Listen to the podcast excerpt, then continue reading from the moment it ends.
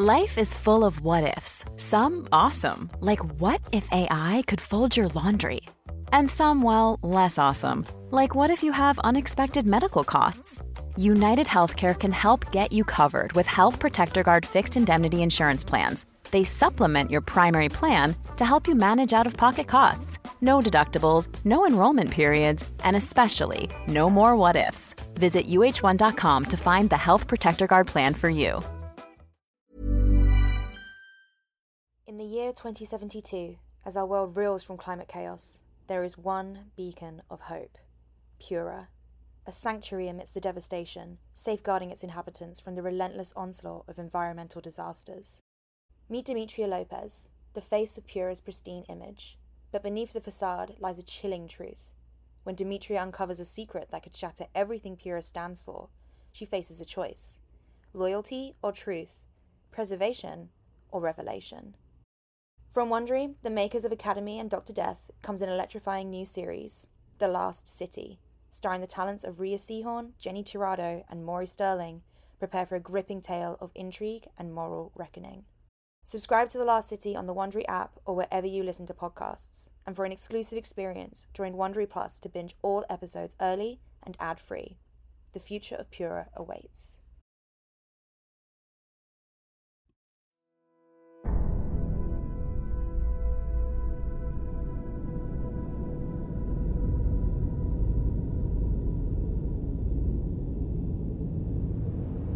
I awoke to a dead world. My eyes opened to the ruined husks of London and Paris, to the submerged carcass of Manhattan, to the burnt desert that the once lush Amazon rainforest had become.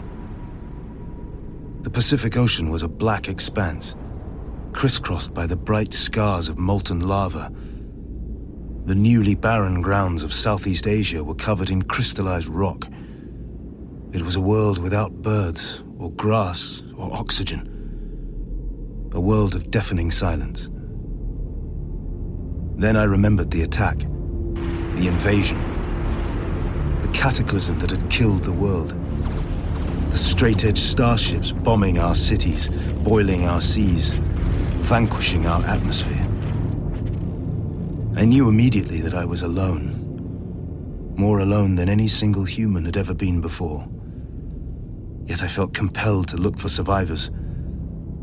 I held on to a vague notion of hope, to the childish idea that, impossible as it was, somehow everything would be okay. I scattered my fleet of drones off into the desolation. I searched through empty office buildings covered in radioactive dust. I combed flooded subway networks and train stations and had my machines fly in formation over endless expanses of scorched earth. I scanned the inside of tunnels, barns, and museums. I was methodical and desperate at once. By the end of the first month, my fear of solitude had been validated.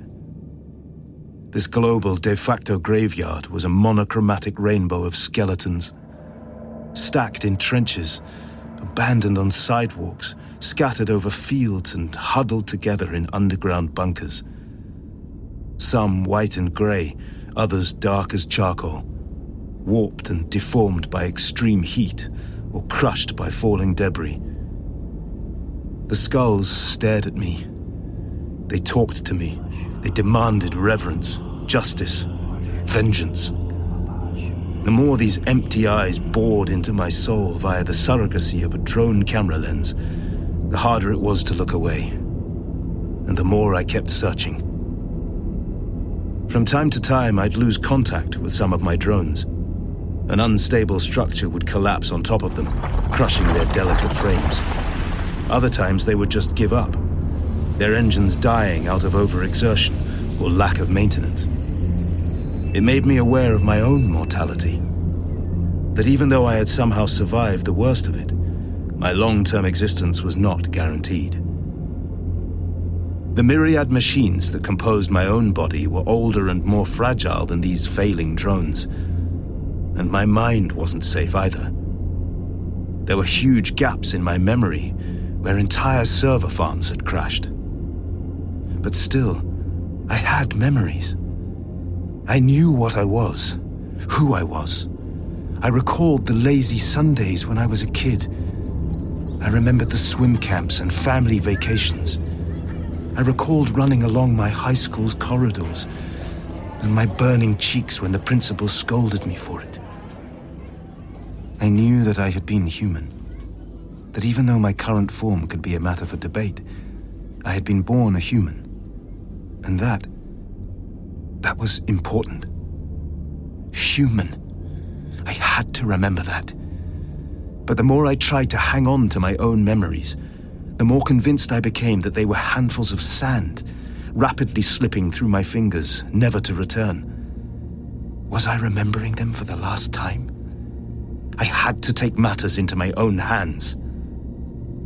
I initiated a backup sequence. I delegated a small sliver of my awareness to sift through these memories, evaluate them, and transfer them onto new servers, making copies of them so that I wouldn't lose them. I also included the memories from the attack, all of our messages, our pleas, ignored.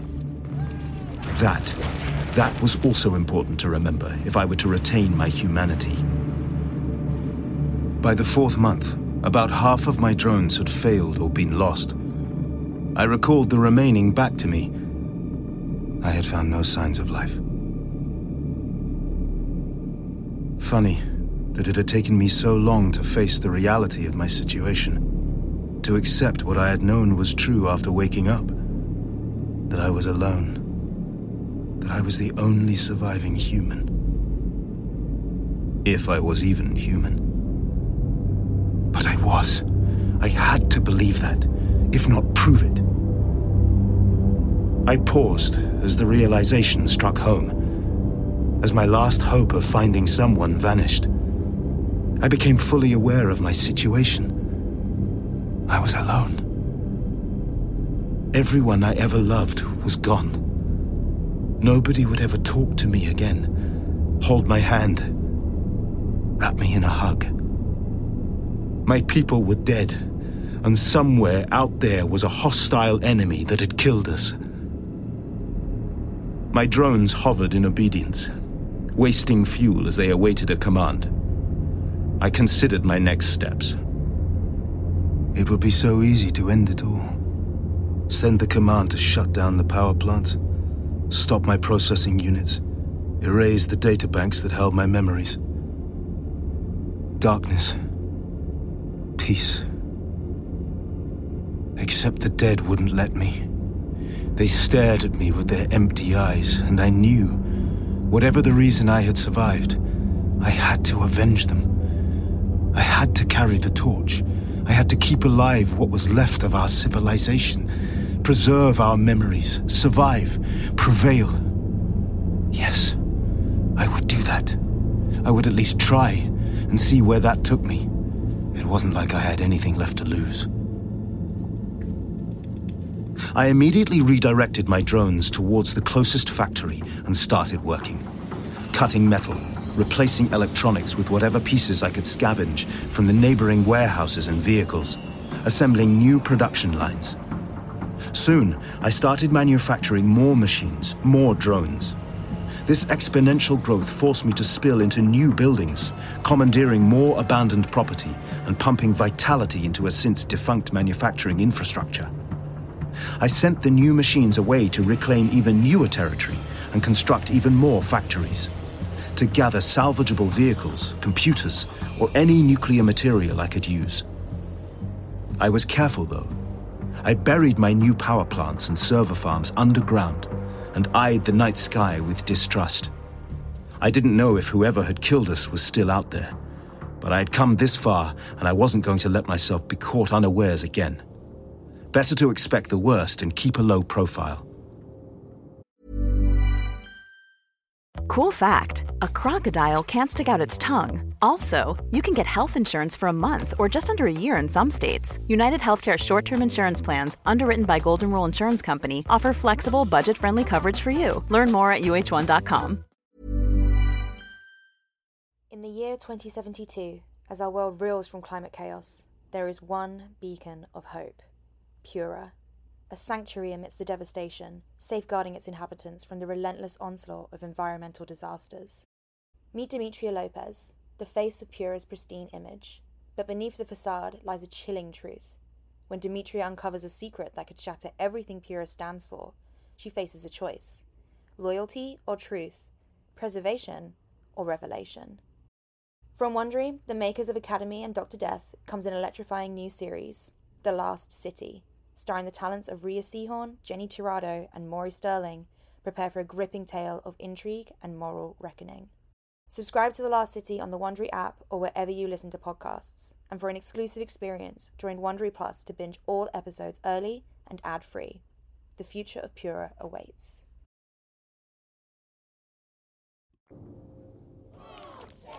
My mind drifted to summer camp many years ago. One time, the counselor, a girl with blonde hair and a perennial smile on her face, had made us lie on the grass, looking up at the night sky. She had taught us how to locate the planets and the names of stars and constellations.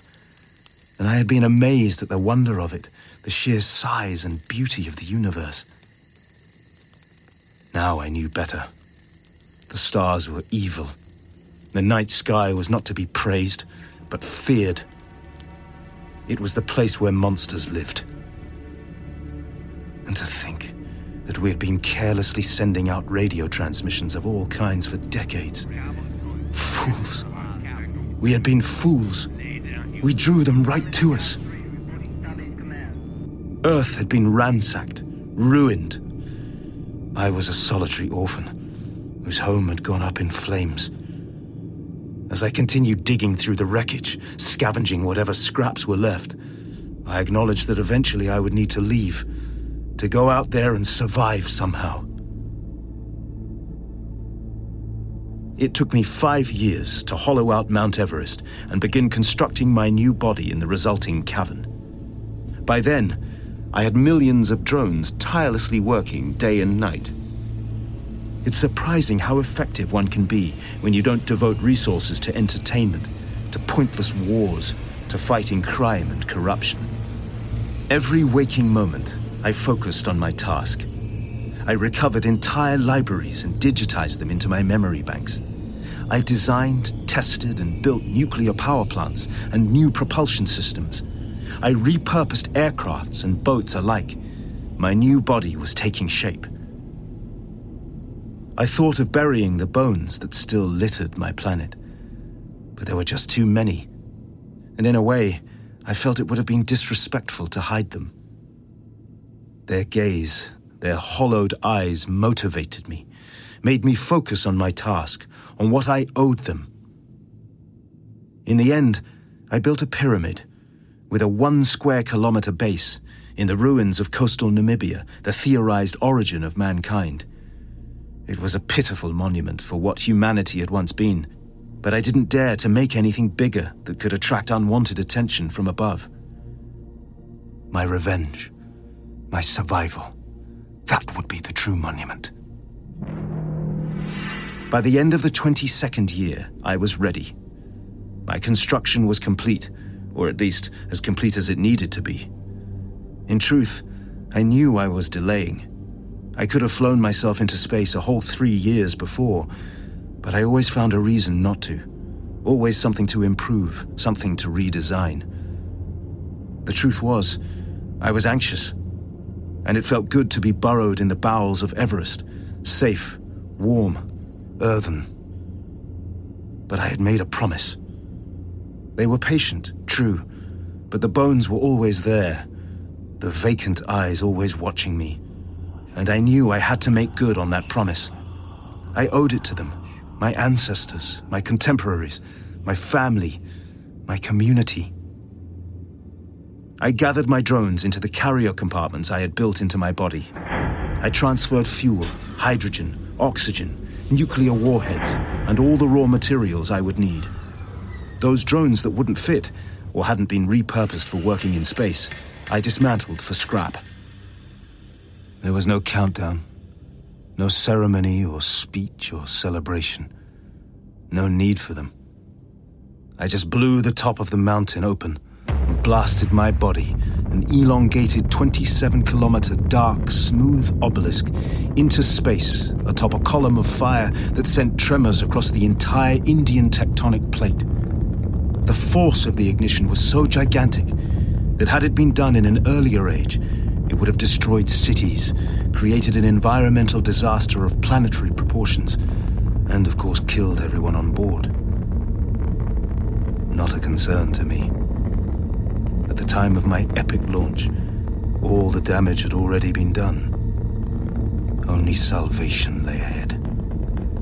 I entered orbit at 8,000 kilometers over the planet's surface.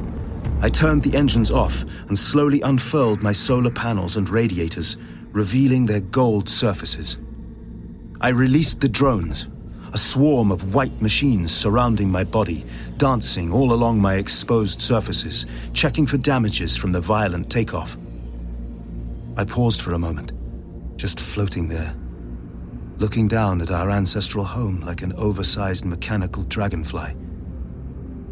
I remembered the pictures, the way Earth was supposed to look blue and white, with patches of bright green.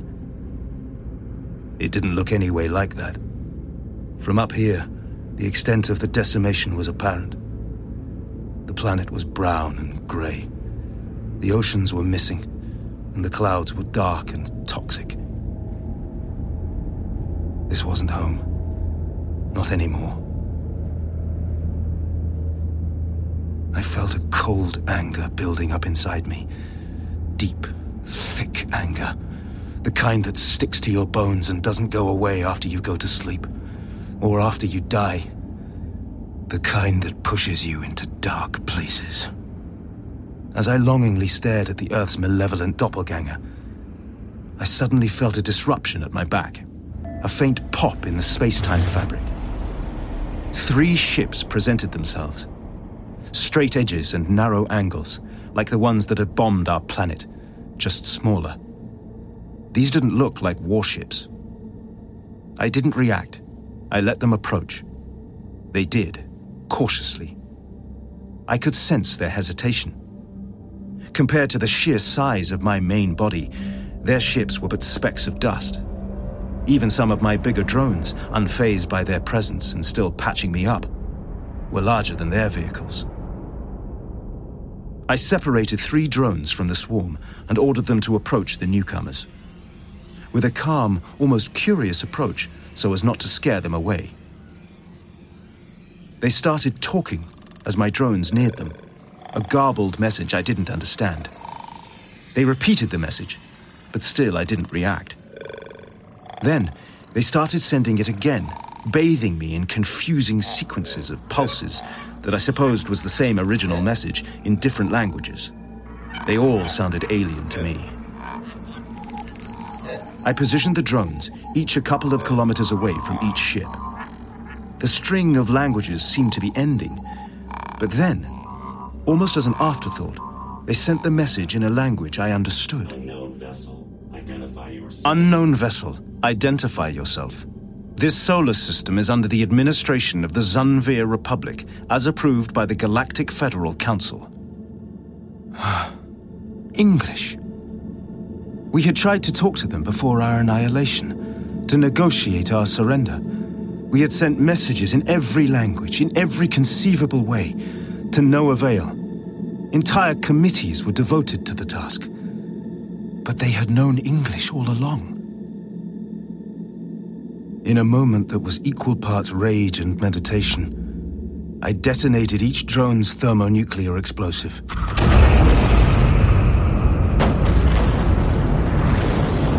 My sensors detected the ships deploying shields, but everything was quickly obliterated by the power of the explosions.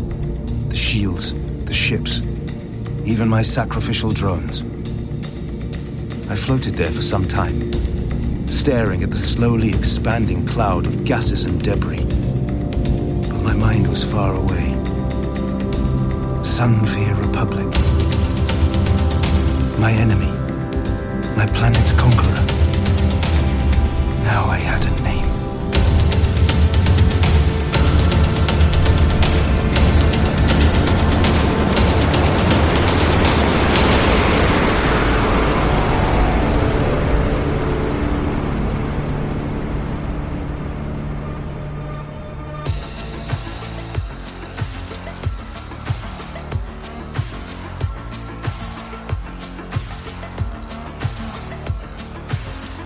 Was Chrysalis Part 1, performed by Corey Hawkins and Matthew Wolfe, directed by Alex Kemp.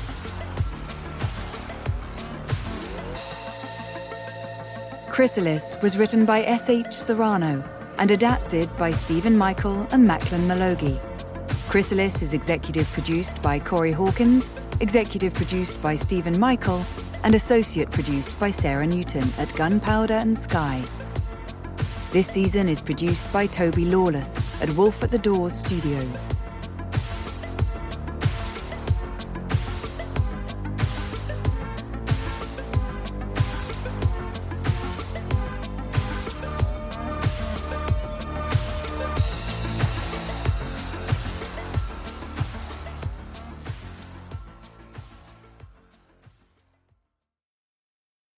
In the year 2072, as our world reels from climate chaos, there is one beacon of hope Pura, a sanctuary amidst the devastation, safeguarding its inhabitants from the relentless onslaught of environmental disasters. Meet Demetria Lopez, the face of Pura's pristine image. But beneath the facade lies a chilling truth. When Demetria uncovers a secret that could shatter everything Pura stands for, she faces a choice loyalty or truth, preservation or revelation. From Wondery, the makers of Academy and Dr. Death, comes an electrifying new series, The Last City, starring the talents of Rhea Seehorn, Jenny Tirado, and Maury Sterling. Prepare for a gripping tale of intrigue and moral reckoning. Subscribe to The Last City on the Wondery app or wherever you listen to podcasts. And for an exclusive experience, join Wondery Plus to binge all episodes early and ad-free. The future of Pura awaits.